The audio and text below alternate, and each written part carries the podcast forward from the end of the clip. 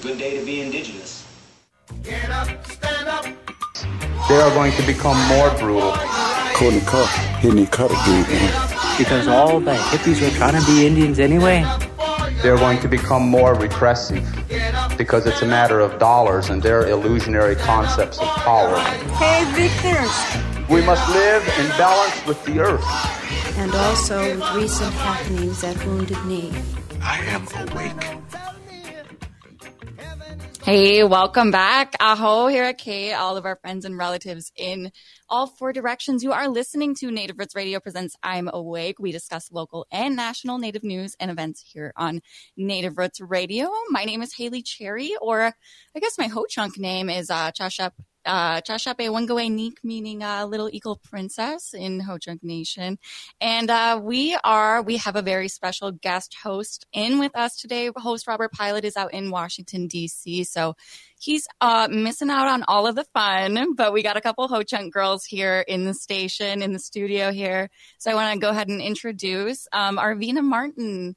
Arvina is the executive executive director of Emerge Wisconsin. Um, Arvina, hi. Thank you so much for joining us today. We really appreciate it. And we always, always love having you on the air with us.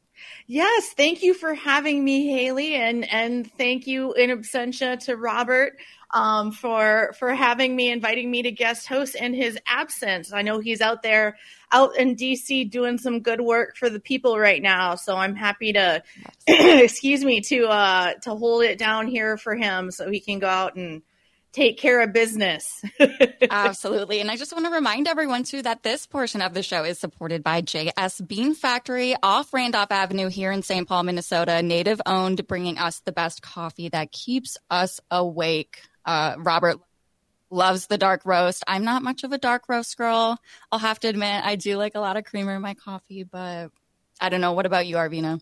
Yeah, I, I'm, I can, I actually prefer the cold brew. You know, it's a little it's it's it's a little, little less bitter, um, but still has that you know that oomph that all that caffeine punch that I need when I'm working into the night trying to get things done. exactly. Well, what have you been up to? I know we just uh we just got through Halloween and we've got uh Day of the Dead still going on here with the next couple days here for our relatives um in Mexico and then also today is the first day. It is Native American Heritage Month here starting yeah. November 1st. Happy Native American Heritage Month to you, Haley. You as well. Thank and we're both you. Ho Chunk, which is really cool. Yes. I like to I like to joke and call us call it Wonkshik Wednesday, even though Wonkshik includes people who are not Ho Chunk. It doesn't alliterate the same way. right. Ho Chunk Wednesday. I know. Yeah. Yeah. So, do you have any big plans for or uh, for events or anything during uh, Native American Heritage Month, Haley? Oh my goodness. You know, I have not checked the calendars yet, but um, we're lucky here in Minnesota. I know you're over in Wisconsin. Uh, yeah. Uh, we have a really great Native community here, especially urban um, in the Twin Cities. And there's always a bunch of events going on. So I'm sure someone will put together a big old calendar for all of us. And, and I'm sure, yep. yeah, we'll be going to a lot of events. Yeah, I mean that's the same here. It's it's a matter of uh, actually looking at my calendar and figuring out what it is I can make make work in my schedule. Um, there's a lot of stuff coming up uh, that I have for work personally. So, um, you know, I, I gotta, I, I want to be able to check out things, um, in more places in Wisconsin other than just Madison, which is where I live. Hopefully I can check out some stuff in Milwaukee, maybe Baraboo uh, the Dells, you know, some other places as well. Because I know, you know, we've got lots of we've got lots of Native communities here in Wisconsin. Not not just our eleven federally recognized tribes, but we have lots of um, local tribal communities in our uh, urban, more urban areas, um, and on our campuses with our Native students. Um, and I know that there's there's some stuff happening here in Madison. Um, we're you know at, at our local Ho Chunk Nation branch branch office, um, including some some uh, chances to learn how to do some Ho Chunk arts and crafts. You know whether it's doing beadwork. I've I learned how to do pake making, which is very difficult but pretty cool. Um, and I don't know. I was thinking about maybe trying to pick up some some basket making skills. Um, I know that my my family did that. You know, my grandma and her family used to sell baskets back in the day in order to make money. I don't know about your family, but um, those yeah. were yeah. Well, I know there was someone that we've had on this show too. I'm totally blanking on her name. I don't want to say Tricia Zunker, but it might have been. Um, I don't know. Does she make baskets? You know, Tricia? Yeah, I don't know that she m- makes baskets. She might, but I know she's got an extensive collection um, of baskets. Um, Maybe that was it. Yeah, yeah. I haven't seen her collection, um, but I've seen pictures. Actually, I think there were pictures of it when she was uh, featured in Vogue a couple of years. Oh. You know, when she was running for Congress, and I saw there was there were pictures of um, her sitting in front of her collection, and I thought that's pretty cool. hmm Yeah, I'm not sure if anyone in our family, mine and Robert's family, did baskets, but my Gaga and our, my great Gaga, Helen McKee, she, uh, they're pretty known for their their fry bread. I'll have to say. Oh yeah, um, I, I can tell a story about during the the pandemic. I I am not known for my fry bread, um, but uh, but I am known to eat it, and I tried to make some with a friend of mine um, during the pandemic. You know, we were both we were both safe, and it was nice outside, so I was like, I'm going to make some fry bread, and my dough never rose, Oh and no! found out later that the yeast that I had had died. So I, Oh. I'm yeah. So I was um, very adamant that it was not my fault. Yep. but regardless, still get teased to this day um, for my my lack of fry bread skills. It wasn't my fault. The little the little the little yeast guys, they just weren't doing their job. I didn't know. So is that like expired or they die or is that the term for it? they must have. This was when everybody was was super into making sourdough bread. So, you know, everybody and their mom had gone to the grocery store and like I had gone three different places and couldn't find any yeast anywhere. Um and then finally found some and I was like, "Oh, yes. Then I'm gonna have some fry bread." And the worst part of it is, you know, not just the embarrassment of uh not of, of having my batch of fry bread not even get to the frying stage um but but then not having any fry bread to eat. And I, I was so had it in my head oh yeah we're gonna eat fry bread today. Hmm All that work for nothing. yep. Yep. I think we ordered pizza instead because by then i was like i'm not making anything this isn't well, working it was bread. It's some type of bread. Pizza. you know, you know, and you know, it, it there was grease on it, so uh, it was It kind counts. of similar. Yeah. Uh, but we are also, um, uh, I, I, from the weather update that uh, I heard during our break, that um, you guys are pretty cold up there. Oh yeah. We Yeah. did you guys get snow yet over there? We got a dusting. It was like the little pellets of snow, um, and they it only stayed on like the the lawn, so like not on concrete or anything. Um, but we we got a little bit of that. Did you guys Yeah. get snow too? We did get snow. Um, it was not last night, but the night before. So I guess before Halloween, and yeah, it was probably you know about in the evening. It was probably like nine o'clock or so. It started flurrying, and I was like, "Oh no, it's not going to stick to the ground, and it's just a light dusting." And and then about an hour later, I look outside, and it's like a half an inch of snow. Oh my goodness! Covered the ground. So You guys got more than we did down here. yes, that's I for don't think sure. it it never really it never really covered the ground, but I will say that it uh got me in that that I almost said Snoop mood, but uh it got me Yeah. got me in soup mode, and so we had um uh corn soup last night, which was amazing.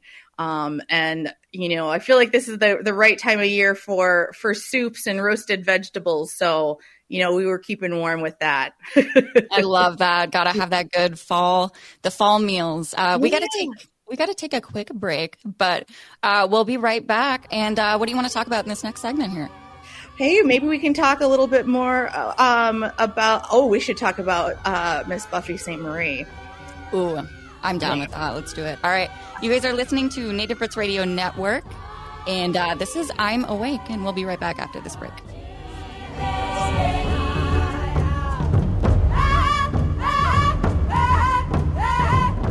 Unwanted sexting or photos, inappropriate jokes, even tickling or wrestling can feel like a violation. Catcalling, cornering, or groping, getting them drunk or high for sex, recording sexual acts without permission, hurting someone because of their sexual orientation, ripping a family member, a child, a date, a friend, a stranger, purchasing a human being for sex. You make the choice every single time. Sexual violence is many things. Make a choice. Do not do it.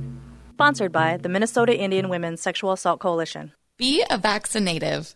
As the fall season continues, new COVID 19 variants threaten the health of not just you, but our elders as well. These new variants might even evade previous vaccines. That's why it's important to stay up to date. The newly authorized vaccines target current variants effectively and are FDA approved for ages six months and older. But there is an important note. These are the first COVID vaccines to be commercialized, which means there may be costs associated with them. Speak with your health insurer about your coverage before scheduling an appointment to avoid a surprise bill.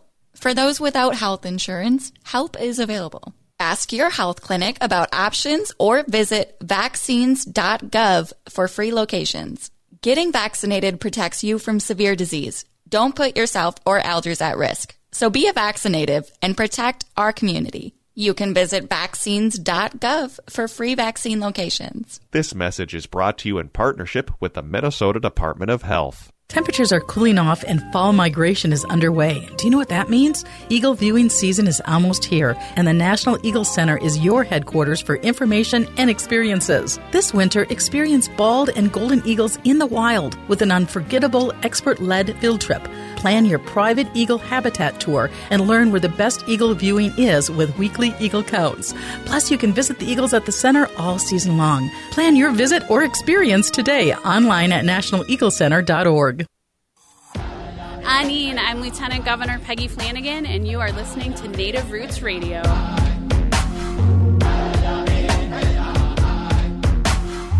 We are Alusa Nation.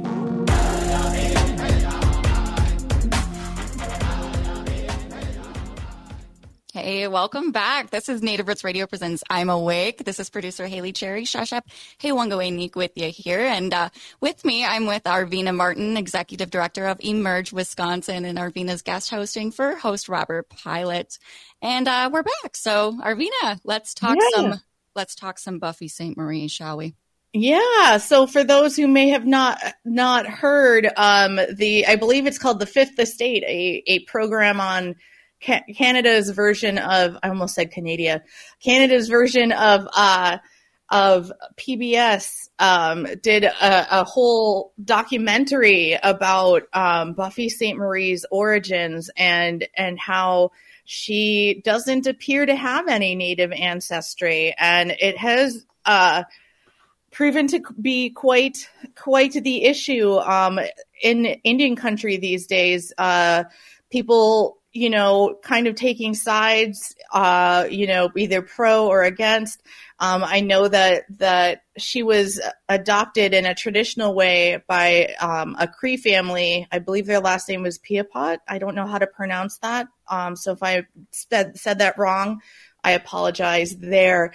Um, but you know, it, it, it really leads into this conversation or, or that, that we keep having, um, about who is native, who is allowed to call yourself native, them, yourselves natives, um, and, and who, you know, what that means. And, and, there's a lot of people that that fall on very different ends of the spectrum. Um, Haley, have you seen this conversation happening online too?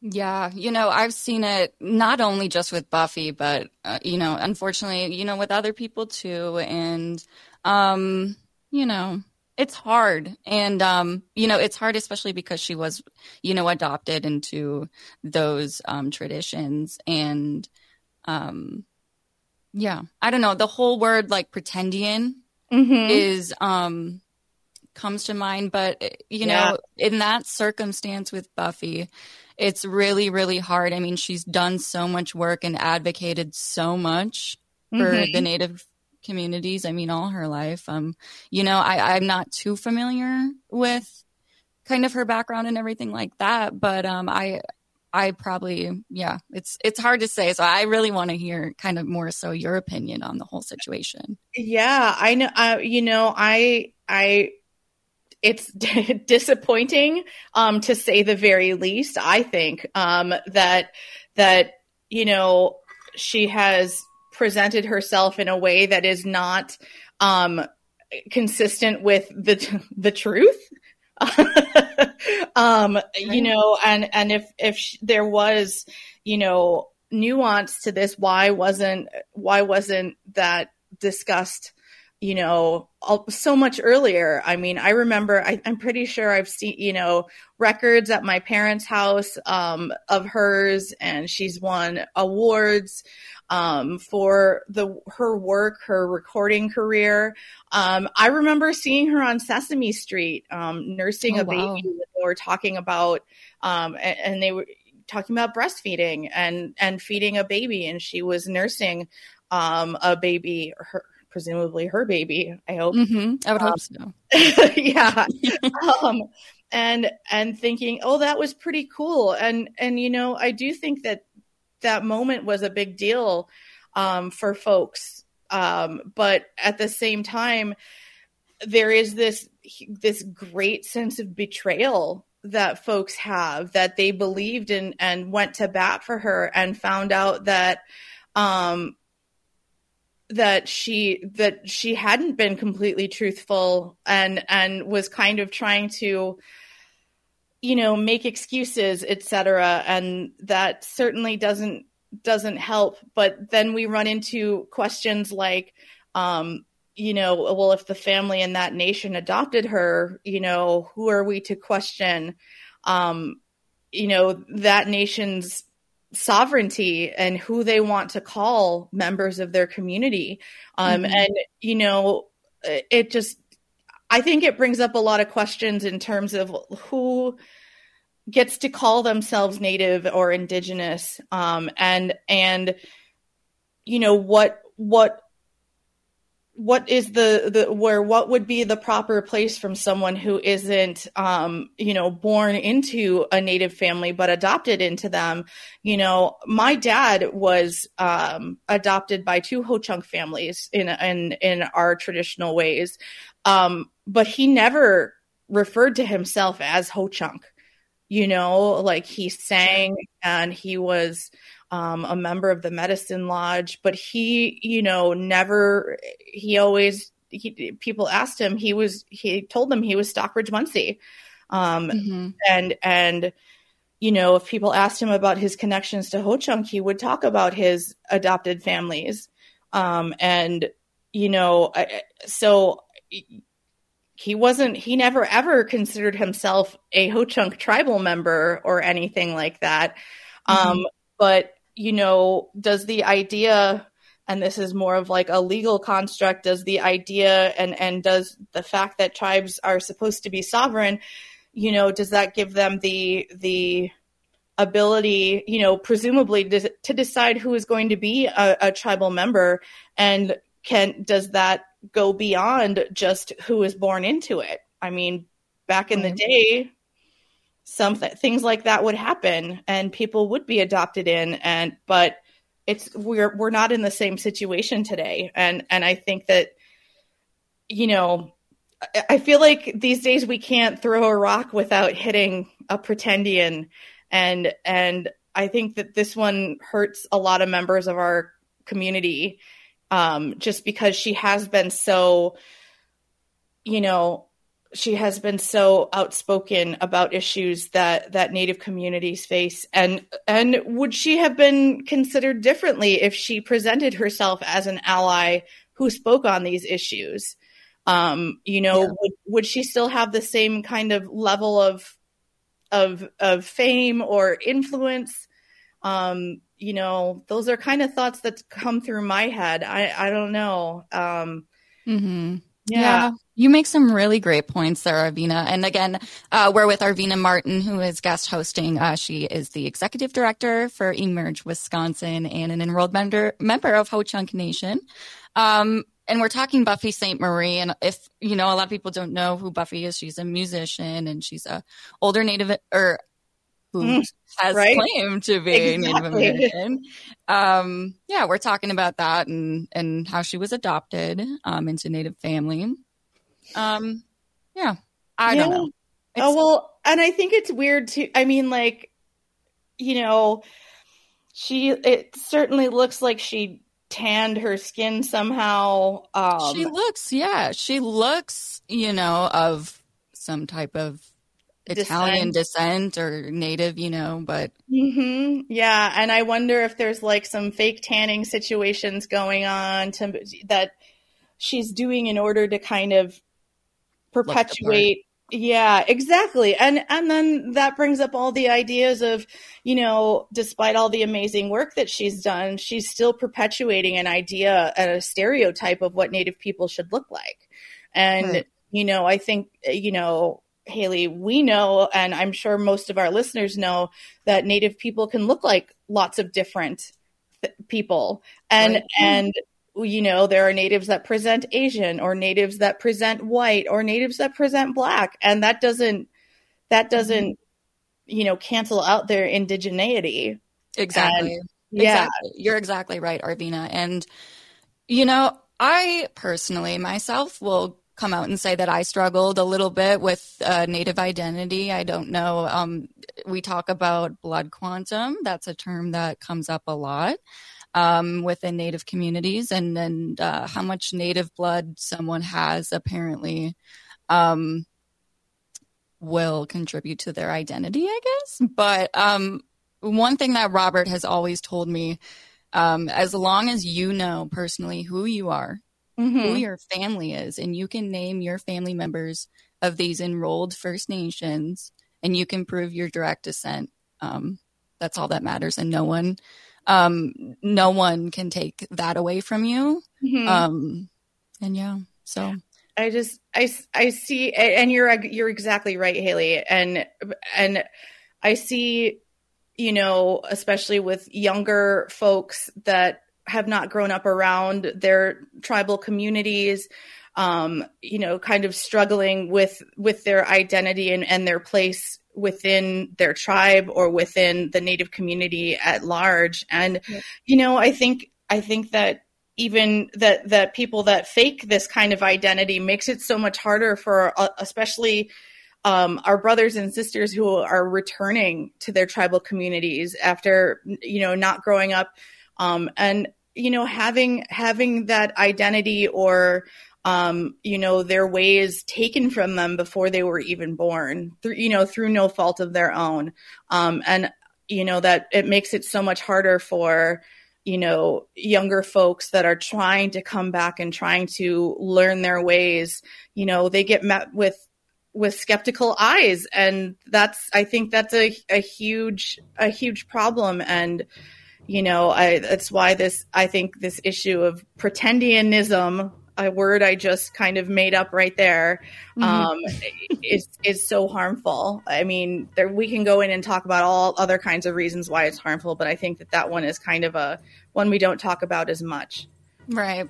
Yeah. Well, great points. And I'm glad that we did talk about it briefly a little bit, but yeah. we do have to take another break here. So, um, who we have another guest that will be joining us next, and her name is uh, Heather Bailey.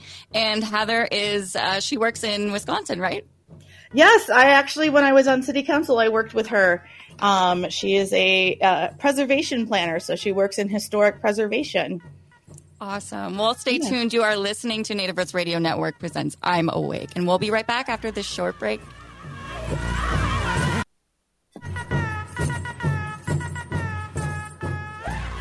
Back to school season is here.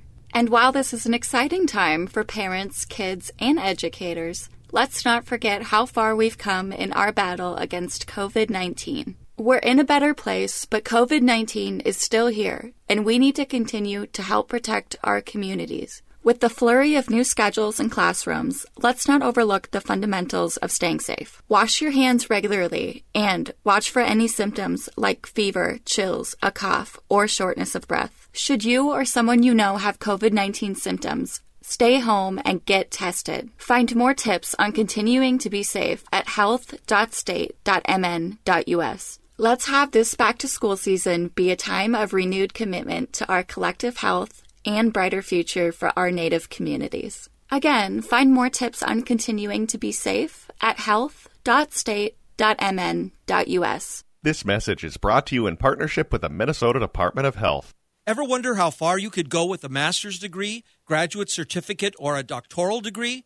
Metro State University is hosting a graduate program preview day on Tuesday, November 14th. Explore more than 25 graduate programs, meet faculty and students, and discover resources available to help you take the next step in your career. Sign up today at metrostate.edu slash preview day. Know your power. Metro State University. When a drunk driver hit my car, the structural integrity and safety features of my Toyota Sienna saved my life. I will always own one. That's it. That's the ad. I don't think I need to add anything else, but I'll gladly mention their sales team is attentive and friendly. Their service department is the best in the state, and their vehicles, you can put a lot of faith in the quality and safety of a Toyota vehicle. The structural integrity and safety features of my Toyota Sienna saved my life. I will always own one. That says it all. Rudy Luther Toyota, five miles west of Minneapolis on 394. Would you let animals pick your insurance? Do you really need to experience mayhem to get the best rates? Or how about a celebrity quarterback or fake university saving you money? There's a lot of marketing stunts when it comes to insurance, but what you really need is someone looking out for you. Call Array Insurance, and they will work hard to find you the best insurance coverage and rates. So avoid gimmicks and call Cheryl at Array 763 504 3067 or arrayinsurance.com. Array Insurance, working hard for you. Hi, this is Frank Brown, owner of Minuteman Press Uptown, Minnesota's only minority owned union printing company. We have big news. We've moved to North Minneapolis. Why did you move? As a black business owner, I wanted to be part of the North Minneapolis community to provide jobs. Are there other reasons you moved there? We have bigger new equipment and outgrew the other location. What kind of new equipment do you have? We have new equipment that allows us to print quality signage and banners. We also have a new inkjet printer, printing larger sheets, improving production efficiencies. Is the new location easy to find? It's not only easy to find, it's more convenient with plenty of parking. We are now located on Washington Avenue North off I 94 and the Dowling exit. So do you still print everything? We print more than everything. We have over 175 Google reviews with a five star rating. Call 612-870-0777 or visit mpuptown.com. That's mpuptown.com. We print everything. With your AM 950 weather, I'm Brett Johnson. Look for partly cloudy skies tonight with a low around 26, Thursday sunny with a high near 41, and Friday cloudy with a high around 47. Nightingale in Minneapolis is your perfect neighborhood gathering spot. Treat your taste buds to their famous Nightingale burger and fries, roasted duck breast, or try their unique offerings like the roasted broccoli bruschetta and smoked chicken liver plate. Can't stay? No problem, as Nightingale offers convenient takeout orders. More at nightingalempls.com. Hi, this is Representative Sharice Davids from Kansas. I'm Ho Chunk, and you're listening to Native Roots Radio.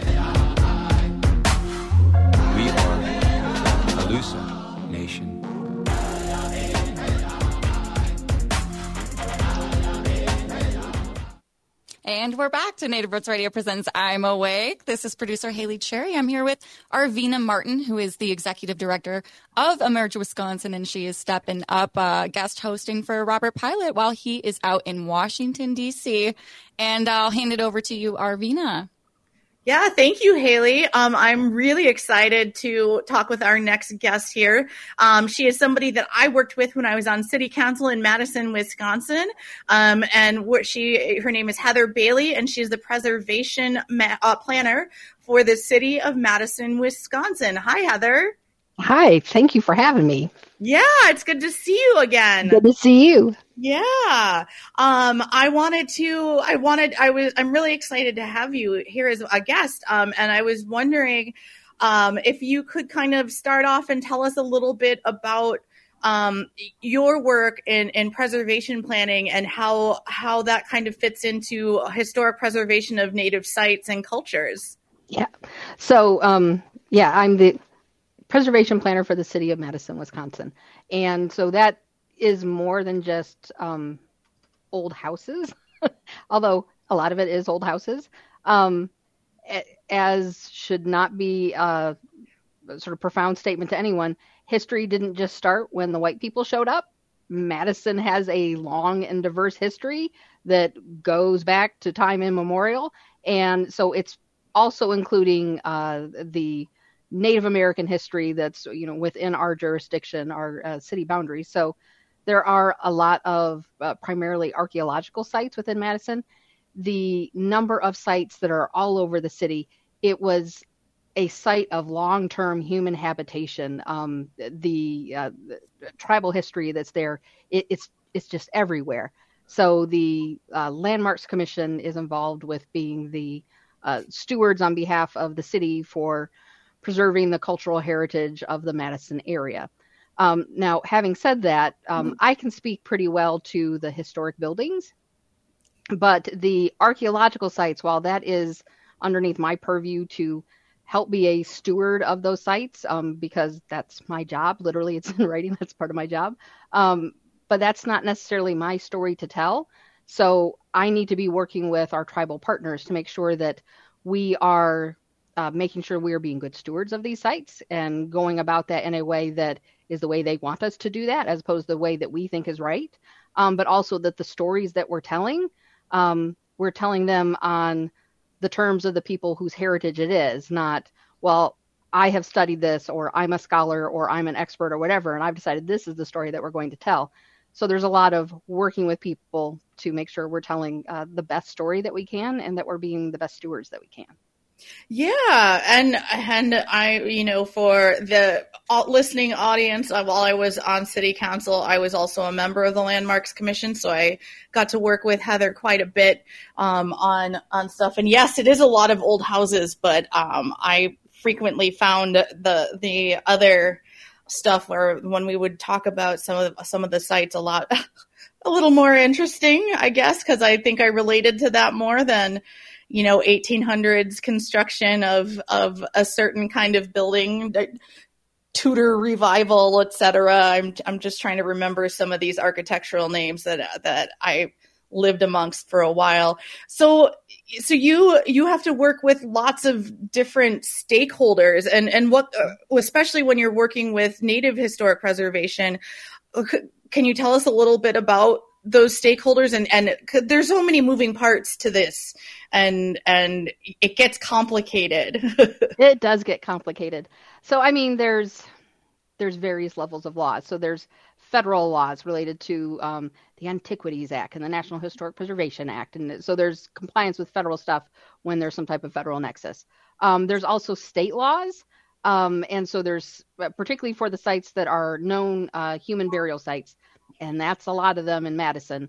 Um, then there's uh, state level compliance. But the way that the laws were written for state level compliance, they've recently um, had some additional level of notification and tribal involvement, hmm. but they're still not at the level that I think they should be at. um, but that's our minimum level of compliance. Um, most of we call securing a request to disturb, so doing ground disturbing activities within the boundaries of an area that is a, a known human burial site.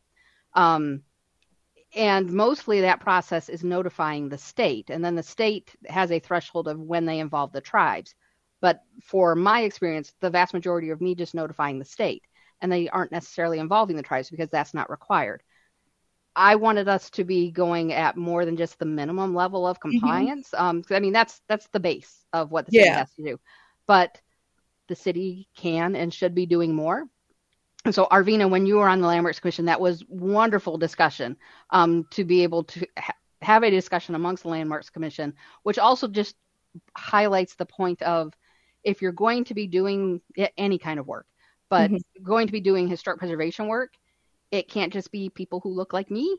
Um, it needs we need diversity in the bodies of people who are making these decisions and having these discussions.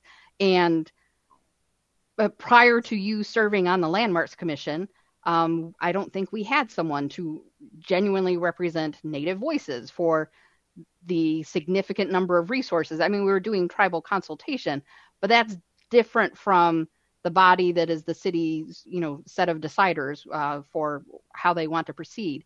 Um, it changes it to have someone who is a tribal member a part of the Landmarks Commission to talk about how we are proceeding. Makes a big difference.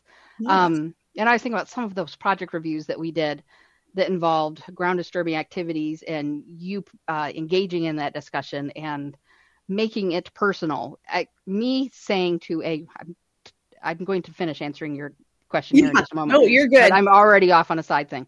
I love Um, tangents. that's good because that's where I live. Um, some of those discussions, me telling a property owner, these are human burial sites. These are where people's families are buried. Um, I, you know, a lot of yeah, yeah, yeah. You saying this is where my families are buried, and the reasons why that this is um, has such strong emotions, and um, your people being, you know, forcibly removed from these locations where their families are buried um, and why this is important. And um, there was one particular hearing where that that really threw the property owner. The he he had had that as very intellectual, you know, way up here, um, Mhm. as opposed to the genuine human connection of hey. These, these are people's families who are buried here, and we need to talk about the ways in which we are impacting these sites that made it very real. I'm sorry I had to come at your emotional cost, but that was super powerful and I that made such an impact for that that person to be like, "Oh, yeah. Maybe where I want to have my garage um isn't as important and maybe I really should have it, you know, way away from the mound site." Yes. so, thank you for that. Yeah. Um, but in terms of uh, the way things work on the, the city level, we are we're constantly learning. Um, the you know know better, do better. Um, Mhm. So there's lots of back and forth, and as we gather more information and try to figure out what we're doing and how we're doing it.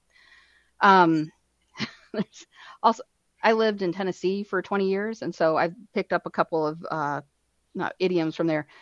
There's a lot of fixing to get ready to um, in government work, and so I've got a lot of slow wheels of government going on, and I've got a lot of fixing to get ready to things, and uh, I need to get to the final completion phase.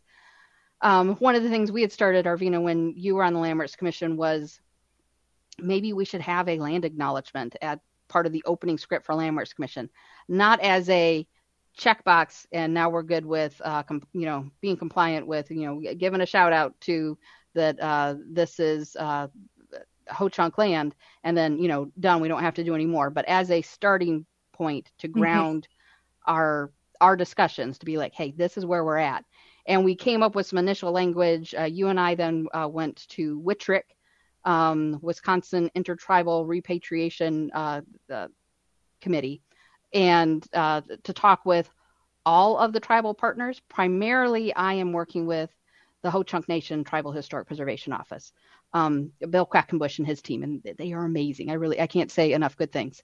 Um, so primarily working with them, but rather than just going with the assumption of well, we'll obviously always be working with the Ho Chunk. Is there anybody else we need to be talking with? The federal government, each of the federal agencies has a list of here's the tribal uh, partners you need to do consultation with. And I've done enough federal compliance stuff to know that different federal agencies have different lists. Um, which, hmm. um, so rather than me going to the U.S. government to find out who we should talk with in terms of um, how we do compliance, who we do consultation with. I wanted to go to the tribes to say, who of you want to be involved in our consultation and process? Um, because that seemed way more straightforward and common sense. And so we talked with them. We started the discussion. Um, they said they would like to, um, you know, talk some more. And um, then we were getting ready to do a survey of known archaeological sites in the city of Madison, which that project just wrapped up. And I mean, you and I went to talk with Wittrick. Is that two years ago? I think so, yeah. Slow wheels of government. Um, so yeah, we just finished up that survey, got some really um, amazing information. I've already sent it on to Bill Quackenbush for uh, his comments, but hopefully in the next couple of months, I will get things together enough where um, I can go back to, to Wittrick and say, hey, here's what we've got. Um, who would like to be involved with talking about here's the sites that we are aware of. What sites do we need to be taking better care of and providing more protections on? And also what kind of stories do we need to be telling here? Yeah. Yeah. Yeah. Great well, points. yeah it sounds like we're ready to go to a commercial here Yes, we yeah, we definitely do. Yes, great. Um, so yeah, we I, we are here with uh, Heather Bailey, Preservation Planner of uh, City of Madison, Wisconsin, and Arvina Martin, Executive Director of Emerge Wisconsin, enrolled member of Ho-Chunk Nation, and producer Haley Cherry. And uh, you are listening to Native Roots Radio Network presents I'm Awake, and we'll be right back after this short break. Please stay with us.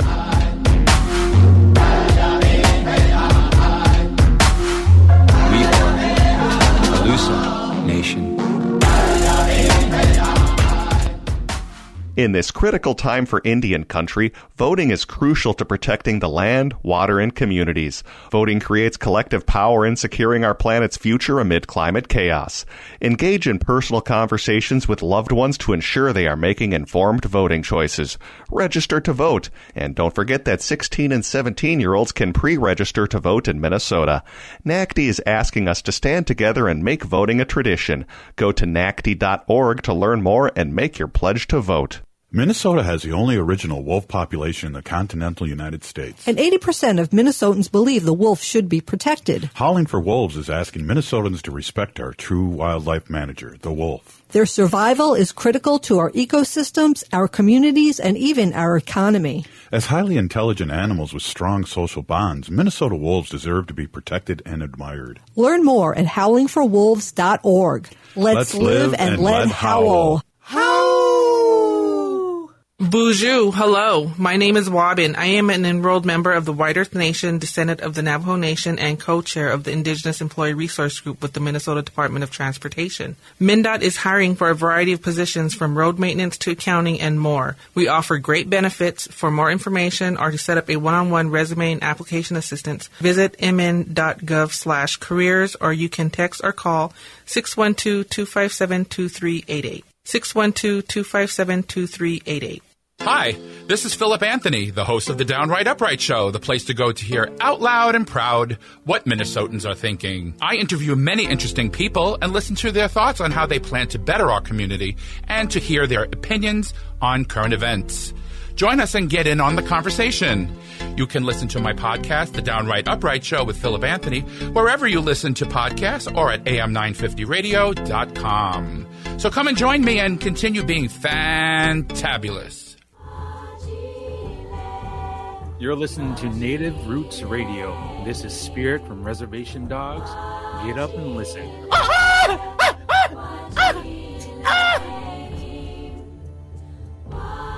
Hey, this is producer Haley Cherry, and you're listening to Native Roots Radio Network presents I'm Awake. This portion of the show is supported by Howling for Wolves, protecting wolves for future generations.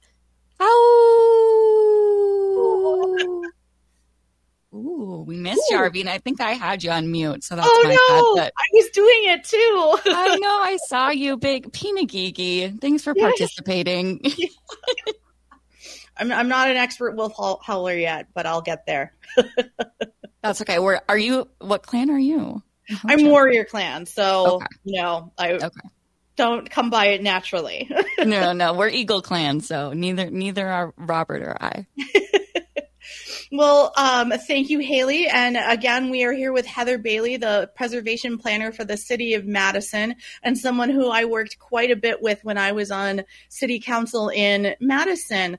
Um, and this is a, a little different. Well, not a little different, but um, Heather, I, I'm sure you've heard about what ha- the Oshkosh situation and how um, there was there was a site found, and I was wondering if you could talk a little bit more about what happens when sites are found. Because in, in Madison we have a lot of sites that are already mapped. And and you did talk about us mapping mapping like that that's not the best word i guess um, but mapping sites.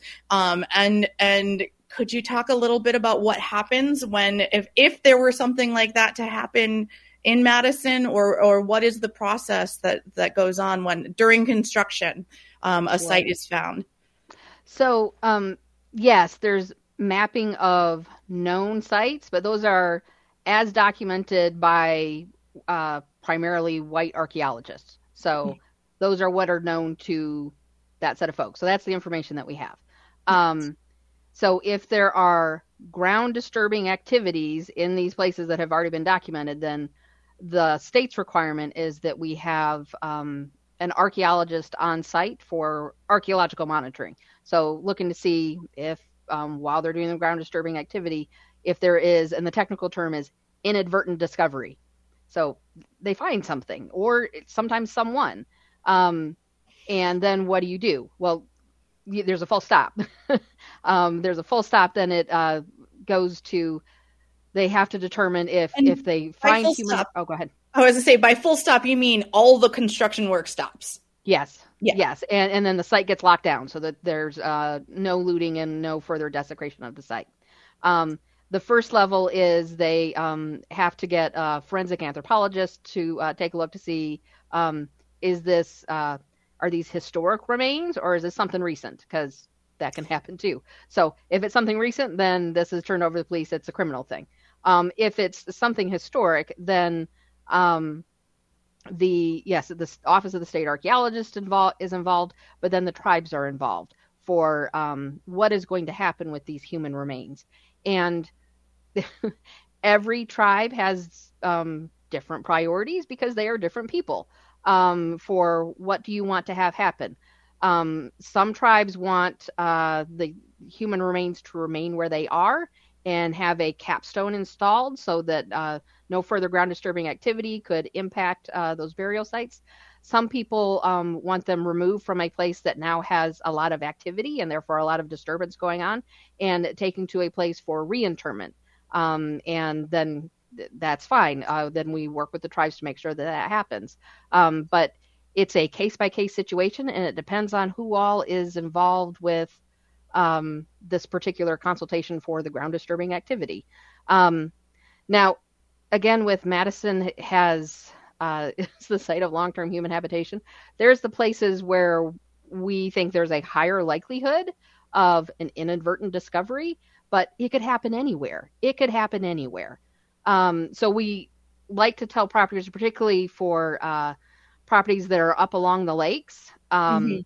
People want to live there now. People wanted to live there as long as there have been people here. So there's a good chance you're going to find something. Um, and so we tell people if you make an inadvertent discovery, you need to do a full stop. Um, contact us, contact the state so that this can happen. Um, so that is the sort of level of what can happen in those situations. Have you ever encountered in your career any any inadvertent discoveries that then had to be handled? Yes, I haven't done any since I've been in Madison. Uh, Yeah. before this, I worked with the um, city of Durango in Colorado, and uh, we did have a project uh, there because as a similar, it's a site of long-term human habitation. Both the um, uh, ancestral pueblos and uh, the uh, Ute people, um, long-term uh, habitation in that area. So there was uh, a housing development um, in an area that was outside. Of, we had similar mapping outside of the uh, the boundary of where we knew that there were sites, and um, they disturbed a couple of burials. So um, we ended up doing a collaboration with the tribes, and the state was involved, and they ended up, um, yeah, going doing a, a reburial ceremony, and um, it slightly changed the shape of the development out there, but uh, we worked with everybody to get to a solution. Yeah. And do you think that um and and this is your opinion as Heather Bailey the person who works in this and not as Heather Bailey uh City of Madison employee, but do you think that in Wisconsin that there are um sufficient rules I'm like is or or do you think that there there's room for improvement? I okay, well, I will say to a certain extent, I'm speaking as a lifelong bureaucrat. I think there's always room for improvement and, and strengthening our processes and go back and reevaluate. Um, the I would say, as me practicing, I wish there was um, more of a regulatory structure that required. So, I mean, we're doing this as the city of Madison for mm-hmm. we want to go the extra mile. But that's us going the extra mile. Yes. Um, there's again the base level requirement for all other municipalities, but they need to go access the uh, mapping information, the GIS information for where burials are, but they have to pay for that. Um, or they can go down to a terminal uh, in downtown Madison at the Wisconsin Historical Society to look at something. So it's really it's counting on these governments to do that work. Mm-hmm. And if you turn somebody up, like what happened recently, then you know there's steps you need to take. But we, I think we have an obligation to be more proactive. And right now there isn't a requirement um, for doing proactive planning that is a way that is really involving uh, tribal partners. Um, yeah, that say I, have heard Bill Quackenbush, um, you know, have some comments about uh, the ways in which we do, we the city do uh, processes that involve um, uh, sensitive sites. Uh, the way in which our systems, and this is straight up systemic racism, the way mm-hmm. our planning processes work we if we're doing some type of project we notify property owners within 200 feet of uh, the property but because we forcibly remove the ho-chunk people they don't have you know they aren't legal property owners for these sites. So our processes our planning processes in the city it's not structured that way. So something like the landmarks commission has to create an additional process to try to help make that happen. Um, and that means there's been a lot of damage to um, cultural heritage for the Ho Chunk people in the Madison area. Well, you know, I, I want to say thank you for all of the work that you have done and and for being a progressive, forward looking, um, you know, I mean, also backward looking and seeing where the mistakes have been made and and really working on on righting those those wrongs. I think I mean, I I was always very happy to work with you because I, I felt that we worked together fairly collaboratively, um, and and I think that that's a really great system to to, to kind of get through those you know those those little blind spots that we may have. Um, so thank you so much for your work and thank you for joining us today. Thank you so much for having me. This is what was absolutely wonderful. Yay! Thank wonderful. you. Big, well, big Pinagigi to you too, Arvina uh, Martin of Executive Director Emerge Wisconsin for stepping up and uh, guest hosting for Robert Pilot tonight. I really appreciate it. Thank you, Heather Bailey, Preservation Planner, City of Madison, Wisconsin. Uh, yeah, this is you've been listening to Native Roots Radio presents I'm Awake. The American Dream is a dream for a reason. You have to be asleep to believe it. Wake up with us. We are still here. We are the next generation. We need to resist, divest, join a group, run for office, and free Leonard Peltier yes. now. Run for office.